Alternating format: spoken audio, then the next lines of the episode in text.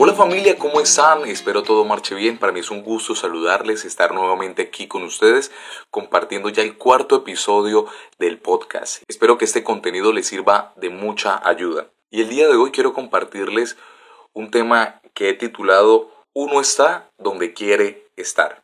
Y pues el mensaje que quiero compartirles hoy está basado en algo que me sucedió hace un par de días.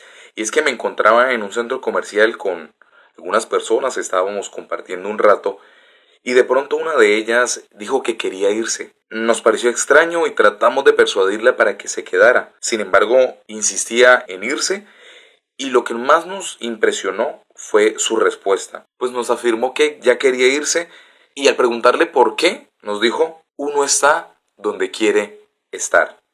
Y pues al parecer todos nos estábamos divirtiendo menos esa persona. Así que decidió dejarnos allí e irse. La verdad fue que esas palabras quedaron dando vueltas en mi mente. Una y otra vez meditaba en esa frase. Uno está donde quiere estar.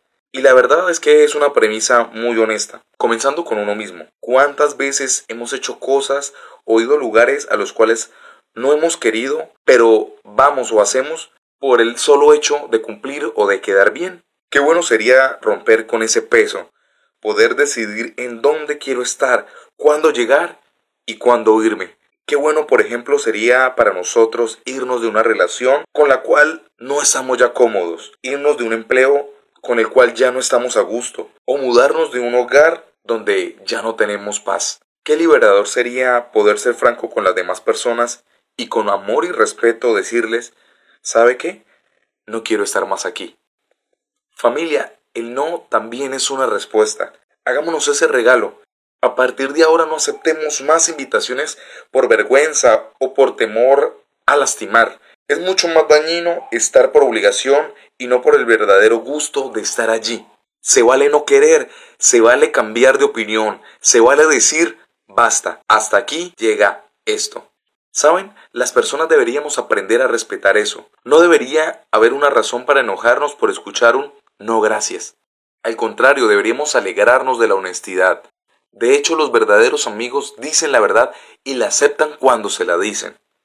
Quizás incomode un poco, quizás sea molesto, pero es la verdad y la verdad es fabulosa.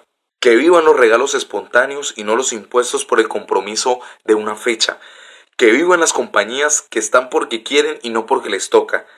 Que vivan las relaciones donde hay amor y no la resignación que vivan los trabajadores que aman lo que hacen, los apasionados, los emprendedores, la gente que se atreve a estar donde quiere estar. Familia, pongámonos esa tarea.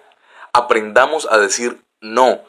Aprendamos a decir estoy aquí porque quiero estar aquí. Y también aprendamos a aceptar los no de las demás personas, a que nos digan no quiero ir, a que nos digan no quiero estar más aquí, de verdad que poco a poco nos vamos a ir sintiendo mucho más libres, caminando por la vida con mucho menos cargas. Una vez más, espero que este mensaje sea de impacto positivo para sus vidas.